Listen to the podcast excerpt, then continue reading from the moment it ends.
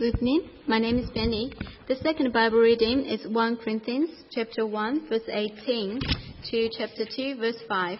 So it should be on the page 1193.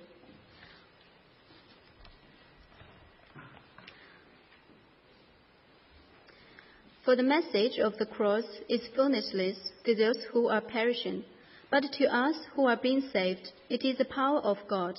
For it is written, I will destroy the wisdom of the wise, the intelligence of the intelligent I will frustrate. Where is the wise man? Where is the scholar? Where is the philosopher of this age? Has not God made foolish the wisdom of the world? For since in the wisdom of God the world through its wisdom did not know him, God was pleased through the foolishness of what was preached to save those who believe. Jews demand miraculous signs, and Greeks look for wisdom. But we preach Christ crucified, a stumbling block to Jews and foolishness to Gentiles. But to those who God has called, both Jews and Greeks, Christ the power of God and the wisdom of God. For the foolishness of God is wiser than man's wisdom and the weakness of God is stronger than man's strength. Brothers, think of what you were when you were called. Not many of you were wise by human standards, not many were influential, not many were of noble birth. But God chose the foolish things of the world to shame the wise. God chose the weak things of the world to shame the strong. He chose the lowly things of the world and the despised things, and the things that are not, to nullify the things that are so that no one may boast before him. It is because of him that you are in Christ Jesus, who has become for us wisdom from God, that is, our righteousness, holiness, and redemption. Therefore, as it is written, let him who boasts boast in the Lord. When I came to you, brothers, I did not come with eloquence or spiritual wisdom as I proclaimed to you the testimony about God. For I resolved to know nothing while I was with you except Jesus Christ and Him crucified. I came to you in weakness and fear and with much trembling. My message and my preaching were not with wise and persuasive words, but with a demonstration of the Spirit's power, so that your faith may not rest on man's wisdom, but on God's power. This word of Lord. Thank you. Thank you, Penny. Uh, now, friends, let me encourage you to grab an outline, uh, take a moment to turn around, welcome each other, and I'll call you back in a moment. Okay, friends, uh, let's come back. We'll pray once more, and we'll have a look at this passage. Gracious Heavenly Father, help us uh, to set our eyes and hearts on what is important, on the things above. And so we pray that as we consider this passage, you will help us see the glory of the cross. And we pray this in Jesus' name. Amen.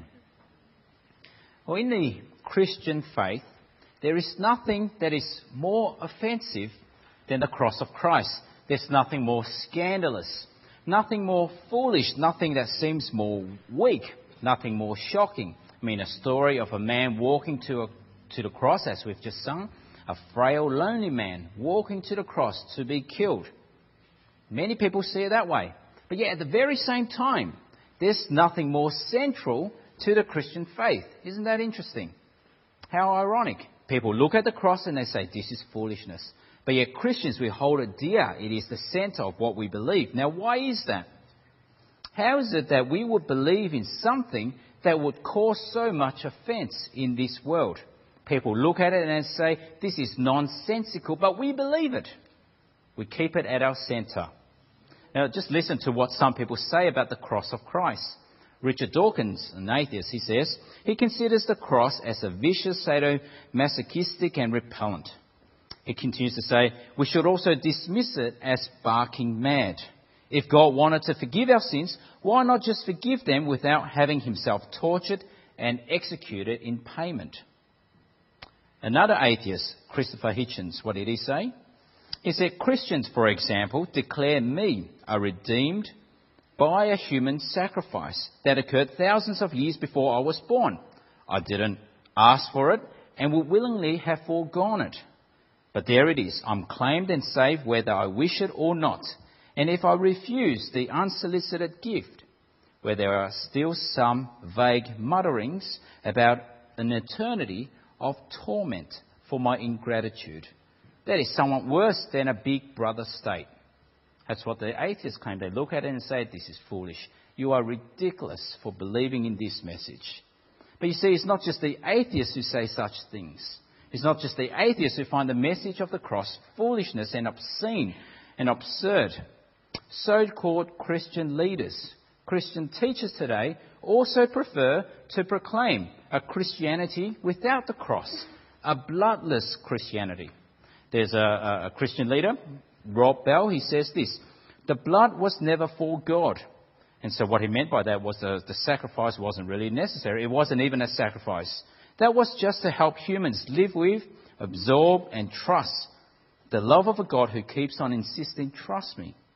That's what Christian, uh, so-called Christian teacher is teaching. Or another guy, Steve Chalke, he said, the fact is that the cross is a form of cosmic child abuse. A vengeful father punishing his son for an offence he had not even committed. Understandably, he goes on to say, both people inside and outside the church have found this twisted version of events morally dubious and a huge barrier to faith. You have atheists claiming the cross of Christ, the message you believe as Christians, it's foolish. And you have so called Christian leaders claiming the same thing. This is ridiculous that you would believe a man carrying the cross through the streets of Jerusalem to be killed will be the center of what you believe. And so, why is it that the cross of Christ would attract and draw such vehement responses? I mean, you, you don't really hear people get fired up uh, against many of the other world religions, do you? So, what is it about the cross that causes people to despise it, to look down on it? Well, this is what we'll see today in our passage. Paul makes it so clear to us. You see, Paul shows us today that the very design and purpose of the cross is that it's meant to create this division. The cross divides the world into two groups. And so let's open up your Bibles and we'll work through these passages. So let's think about this. Paul says in this passage that the very design and purpose of the cross is to divide humanity into two distinct groups. There's in fact nothing in the world that divides the world in such a way. No greater distinction, no greater divide. Because you see, on one side, how you see this cross, how you understand this cross, determines whether you'll be one who will perish, who will be destroyed. And on another side, the way you see it will determine whether you'll be saved. There's nothing more contrasting than the cross of Christ. This one message would divide the world into two groups. And so Paul begins this section in this way. He sort of like does a little smackdown with the Corinthian church. He's, in a sense, claiming, saying to them, You foolish Corinthians, you, you don't move on from the cross to anything else. There's nothing more impressive than the cross. There's nothing more, uh, more powerful than the cross. And so don't go looking anywhere else. And so, verse 18, he sums it up. Have a look, verse 18. For the message of the cross, on one side, is foolishness to those who are perishing but to us who are being saved, it is the power of God. Now we must ask why. Why is it that the one and same message, just one same message, can at the same time appear foolish to one group, uh, to this one group that they see and they say it's nonsensical, but yet to another group it is the power of God to save? Well, the reason lies in God Himself and what God has done in this design. You see, humanity, in our arrogance, in our pride, we think that the human mind is capable of anything. We're capable of doing anything. We're unstoppable. The human mind is that brilliant. And, and on one level, it is. The human mind has been capable of many, many brilliant things throughout human history. The greatest human minds have been able to split the atom, land a man on the moon, make planes that fly faster than the speed of sound. But yet, you see, the greatest human minds, the greatest physicists, the greatest doctors, the greatest lawyers, the greatest leaders, the greatest philosophers of history, the greatest wise men of all times, they can't even come to know who God is through their own brain power. They can't even make sense of God and His plans and His purposes. They can't even understand the way of God, as brilliant as they are. And that's because we're told here, God has in fact frustrated the intelligence of human intelligence. God has prevented human wisdom from discovering who He is. And so God has established the utter folly of human wisdom. And God has done so to relegate human arrogance and pride. So, in a sense, you think your human brain power can, can discover who I am, my plans, my glory. Well, you know nothing. In fact, your mind is given by me. And so, God has done this supremely in the simple, nonsensical message of the foolish cross. And so, this is what we see, verse 19 onwards. Have a look. Paul quotes here I will destroy the wisdom of the wise the intelligence of the intelligent I will frustrate. Where is the wise man? Where is the scholar? Where is the philosopher of this age? Has not God made foolish the wisdom of the world? For since in the wisdom of God the world through its wisdom did not know him, God was pleased through the foolishness of what was preached to save those who believe. You see, that was God's purpose in the cross of Christ. That was God's design in the cross of Christ. That it would divide the world in such a way that when one looks at it and sees this cross as a foolish idea, they are perishing. And when another looks at it and sees it as the power and wisdom of God, well, they are saved. Now, sometimes it's actually quite hard for us to grasp the irony of the cross, to grasp even the offence of the cross. And that's simply because we live in an age where we, we don't crucify anyone anymore. See, many today see the cross as a nice piece of jewellery. You know, things we wear around our necks or from our ears, or signs, symbols on crosses. But you see, to those in the first century who, who, who lived during that time, they actually got to witness the brutality of the cross. They got to see the shame of the cross. And so it will be as shocking and as grotesque as today wearing a golden electric chair around your necks as jewelry. It will be as grotesque and shocking as wearing a platinum noose on your ears. Would that go well as a look? Or an atomic bomb as the logo of a church?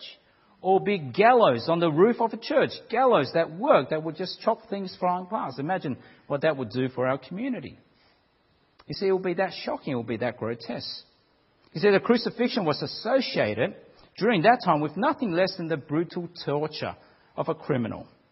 It was associated with evil and corruption and rejection and shame. It was the place where the most vile of criminals were killed. And so the world looks at it, you, you believe that? Why will you hold that central to your faith? In fact, in many polite company, you would not even mention the word cross. It was that bad. The association was that bad. And a, a philosopher of the first century, Cicero, he said this Let the very mention of the cross be far removed, not only from a Roman citizen's body, but from his mind, his eyes, and his ears. You see, the, the cross actually didn't actually uh, become a Christian symbol until later into the second century and even to the third century.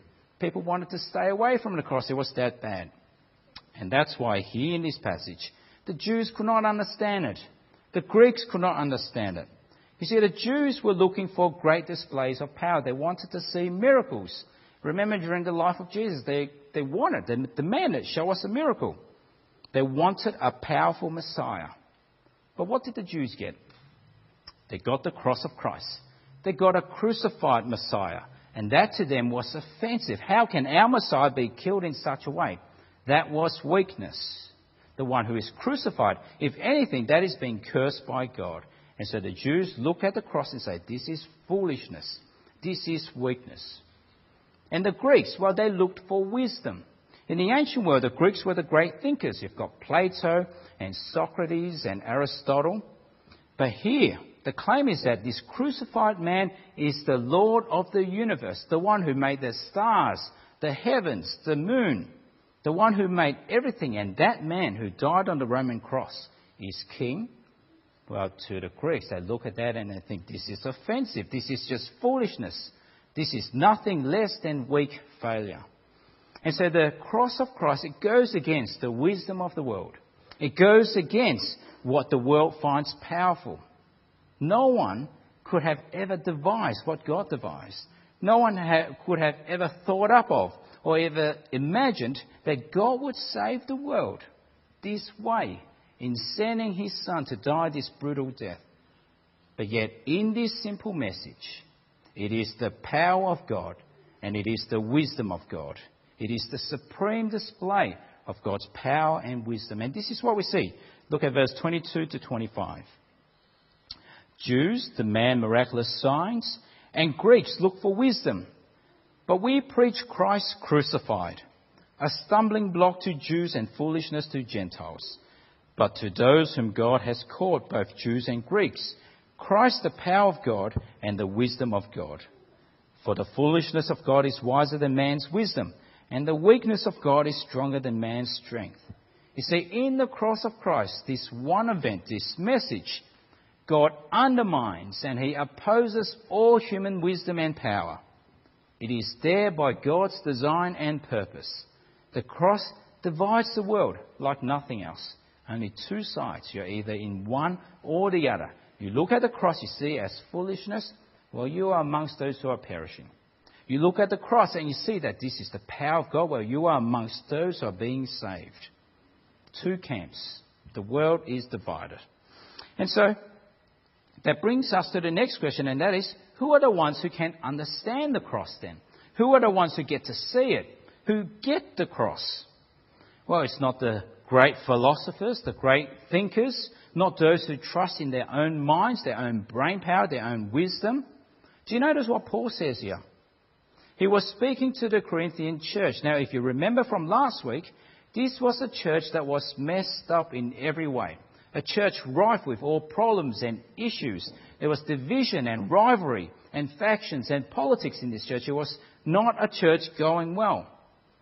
But yet, Paul here reminds them that they are people who actually got the cross because they've been called, they've been summoned by God. And so, God not only provides Jesus, the crucified Saviour, God also summons them to understand that Jesus is the crucified Saviour.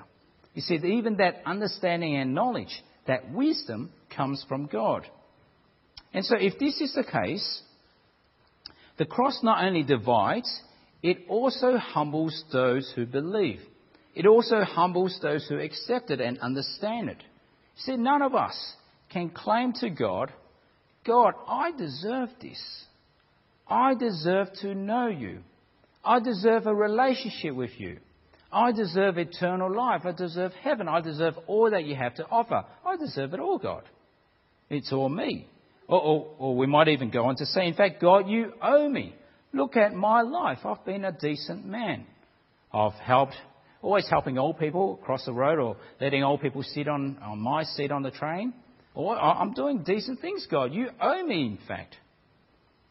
And I, have also applied my mind to knowing who you are. Surely, God, I deserve this and you owe me. And Paul says no. No and no. See, Paul here wants the church to remember what they were when they were called, when they were first called. God did not save you because you were smart. God did not save you because you were intelligent. God did not save you because you were decent. God did not save you because you are of royal property. You see, God did not save you because He needed you. Rather, when you were called, Paul says to them, when you were called, what were you like? Well, you were normal. You were ordinary, wretched sinners, dead in sin, awaiting judgment and condemnation. That's who you were. But now God has called you, He has summoned you. And so you can now be saved. And so there, there's no boasting at all among you. God has provided Jesus, the Saviour. God has provided us with the wisdom and the mind to understand and accept that. And so there is no boasting at all. So have a look, verse 26 onwards. Brothers, think of what you were when you were called. Not many of you were wise by human standards. Not many were influential. Not many were of noble birth. But what was God's strategy? Well, God chose the foolish things of the world to shame the wise. God chose the weak things of the world to shame the strong. He chose the lowly things of the world and the despised things and the things that are not to nullify the things that are, so that no one may boast before him. You see, that's a wonderful picture of heaven. In heaven, you don't have the elite of society. You don't have the greatest and smartest. You have normal, wretched sinners who were caught and summoned by God, grasped by Him, and saved by Him. You see, there's no such thing as a proud Christian. Christian, by the very nature of how they've been saved, must be humble. There can be no boasting among Christians because Christians are those who recognize that I'm helpless, I'm hopeless, I'm a wretched sinner, and even if I had all the wisdom of the world, even if I have all the power of the world, I can't save myself. And that's why the cross is offensive. To accept the cross, you must be humble. To accept the cross, you must recognize that you are nothing. To accept the cross, you must see that you can't and Jesus can. And that's why it's offensive. And so, Christians, what are we to be like? Well, we can't boast. We can't be proud. Rather, Christians are um, like that old saying beggars telling other beggars where to find food. Christians know of Jesus Christ. We look to him and we tell everyone, look to him, go to him. He's the display of God's wisdom and power. He's where you go to be righteous, to be right with God, to be holy, to be set apart by God, to be redeemed, to be purchased back by God. Look to Jesus. Look to him, not at me. And so we see this in verses 30 and 31. Have a look. It is because of him that you are in Christ Jesus, who has become for us wisdom from God. That is our righteousness, holiness, and redemption. Therefore, as it is written, let him who boasts, boast in the Lord. And so there is to be no boasting at all. Amongst the Corinthians, it is all excluded. God has not only provided the Saviour, God has provided the means, the wisdom, the understanding to trust in this Saviour. It is all God's work, God's calling, God's summons. And so what have we seen? Well, the cross divides the world, divides the world into two camps. And to get into the camp that is being saved, well, amongst those, there must be no boasting. The cross divides and the cross humbles. And so, what then does this mean for us today? What does it mean for us if we claim to be Christians? What does it mean for our life, for our church, for the way we conduct our ministry? Well, here from this passage, we have much to learn from Paul. Now, it's quite hard to imagine Paul not being eloquent or engaging. And it's hard to imagine Paul being afraid and trembling at his knees when he proclaimed the gospel of Christ to the Corinthians. And, but he tells us this. Look at verse 1 and 3. He says, When I came to you, brothers, I did not come with eloquence or superior, wisdom, as I proclaimed to you the testimony about God. And verse 3 I came to you in weakness and fear and with much trembling. But you see, Paul was focused on the content. He wanted people to focus on the message, not on him. He wanted to draw attention away from him. He didn't want people to look at how great of an apostle I am, better than all the others. Look at how many churches I've planted. Rather, Paul wanted to draw attention to Christ alone. Look at him. Listen to the message.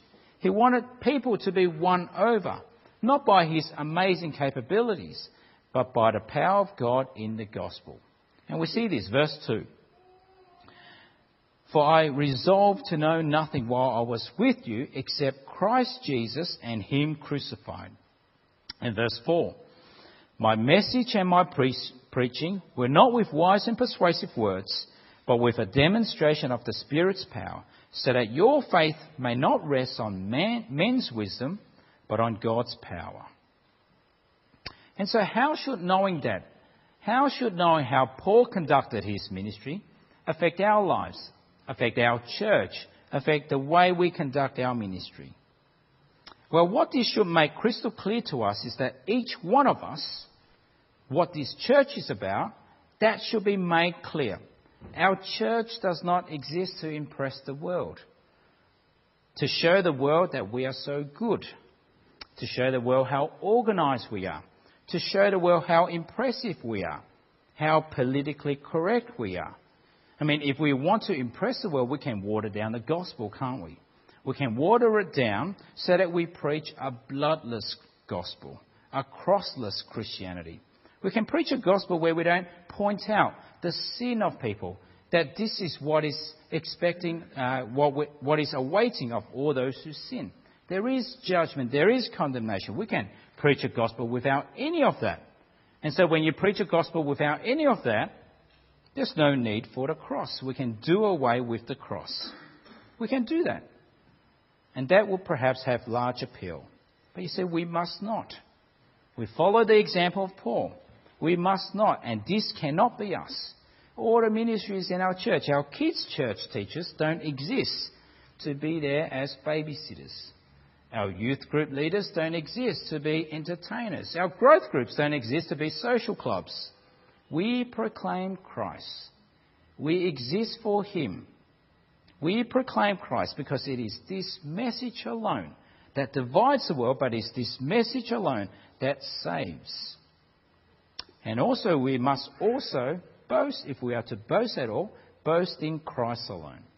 Our salvation is not, is not ours because we've been so good, because of our efforts, because of our wisdom, because of our intelligence. It is all Christ. It is all Christ. And so, as I walk through life as a Christian, my only boasting is in Christ. Look at Him. He's my Saviour. He died for me. Look at Him. And so, when I proclaim Christ alone, and when I boast in Christ alone, then we must also expect to be derided, to be scoffed at, to be ridiculed, to, meet, to be made feel, to feel small and even foolish. How can you believe in such nonsense? Well, the Apostle Paul, he did that and he was hated. He was beaten. He was even jailed for proclaiming the foolish message of the cross. You see, but we must remember people will respond that way. The cross divides the world. People will respond that way because it's that way by God's design. But we must also remember that when we proclaim Him, when we boast in Him, because that is the only message that will save. And so we do it. As feeble and as weak our efforts might be, as much as we stutter when we share Christ and Him crucified, as much as we stumble over our words, as we share Him and what He's done for us, we proclaim Him. We proclaim Christ. And God, in His mercy, can use our feeble efforts, our weak efforts, to bring people to faith. Isn't that amazing? When you proclaim the gospel, when you share the gospel, it doesn't actually depend on you. You just share it and you leave it to God. It's up to Him. Now, yesterday you heard many of us went to Box Hill to share of Jesus, to try to uh, point people to Jesus. Now, we don't actually know what will come of that. What, we don't know what will come of the efforts yesterday. But I remember I did, I did terribly yesterday. I was speaking, the, the longest conversation was a bad one. I stumbled. I was illogical. I didn't make much sense. I was completely hopeless. Now, you're probably thinking he became a Christian. Well, he didn't. but if anyone was to believe that day, it wasn't because of our eloquence, certainly not my eloquence, but it is the gospel that is proclaimed, the power of God to save. Now, many of you would have heard of Charles Spurgeon, the great Baptist preacher. Do you know how he was converted? Some big mega church with some mega star pastor? Not exactly that way. This was what happened. He went to church one day wanting to know how he can be saved. So he found this church. He ended up at a little primitive Methodist church. Now, this was not your superstar church. There were only about 15 people at this church. Now, the, the minister, in fact, that day did not rock up. He was probably weathered in by the snow. And so, who went up to preach that day? It was the unimpressive looking shoemaker. He went up to the pulpit to preach. Wasn't prepared at all. Now, this guy didn't really know too much. And so, what did he do? He just read the text and he tried to explain every word. And so the text that morning was from Isaiah 45. Look unto me and be saved, all the ends of the earth. And so he just went through that, went through each word and explained it. Now, Spurgeon actually records that, that God couldn't even pronounce the words properly, but that didn't matter. But that preacher just went on to explain word after word, and he went on for about 10 minutes. And then at the end, he saw that Spurgeon, a stranger to his church of 15, to this church, young man, he said, you look very miserable. And Spurgeon was. And he goes on to say, and you will always be miserable. miserable in life and miserable in death if you don't obey my text. But if you obey now this moment, you'll be saved. And then he finished off saying, Young man, look to Jesus. Look to Jesus Christ. Look, look, look. You have nothing to do but look and live. You know what? That's how the great Spurgeon was converted. That very moment, somehow God used those words. The cloud was gone, the darkness rolled away, and Spurgeon became a Christian at that moment. Somehow at that moment he saw that the Christ, no longer a foolish message, but the power of God to save. It does make me wonder, maybe I should skip church sometimes without announcing it so that one of you will have to get up and preach. And maybe the next Spurgeon will be saved.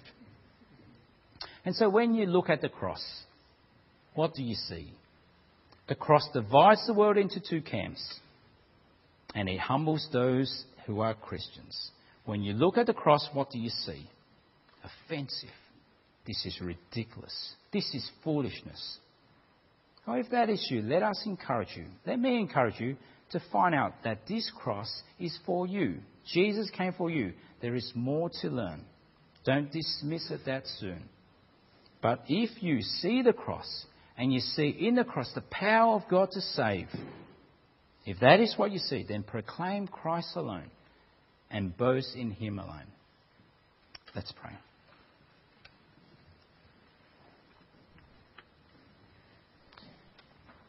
Gracious Heavenly Father, we thank you that in your great wisdom and power, you've designed and planned and purposed salvation in the sending of your Son, who died for us in place of sinners.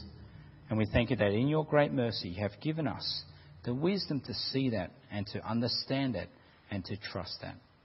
But we too pray, Heavenly Father, that if there are those amongst us who yet to see the cross as it really is, your wisdom and your power. We pray that you might make that so. But for the rest of us, we pray, Heavenly Father, that we will be people like Paul, proclaiming Christ alone and boasting in Him alone. And we pray this in Jesus' name. Amen.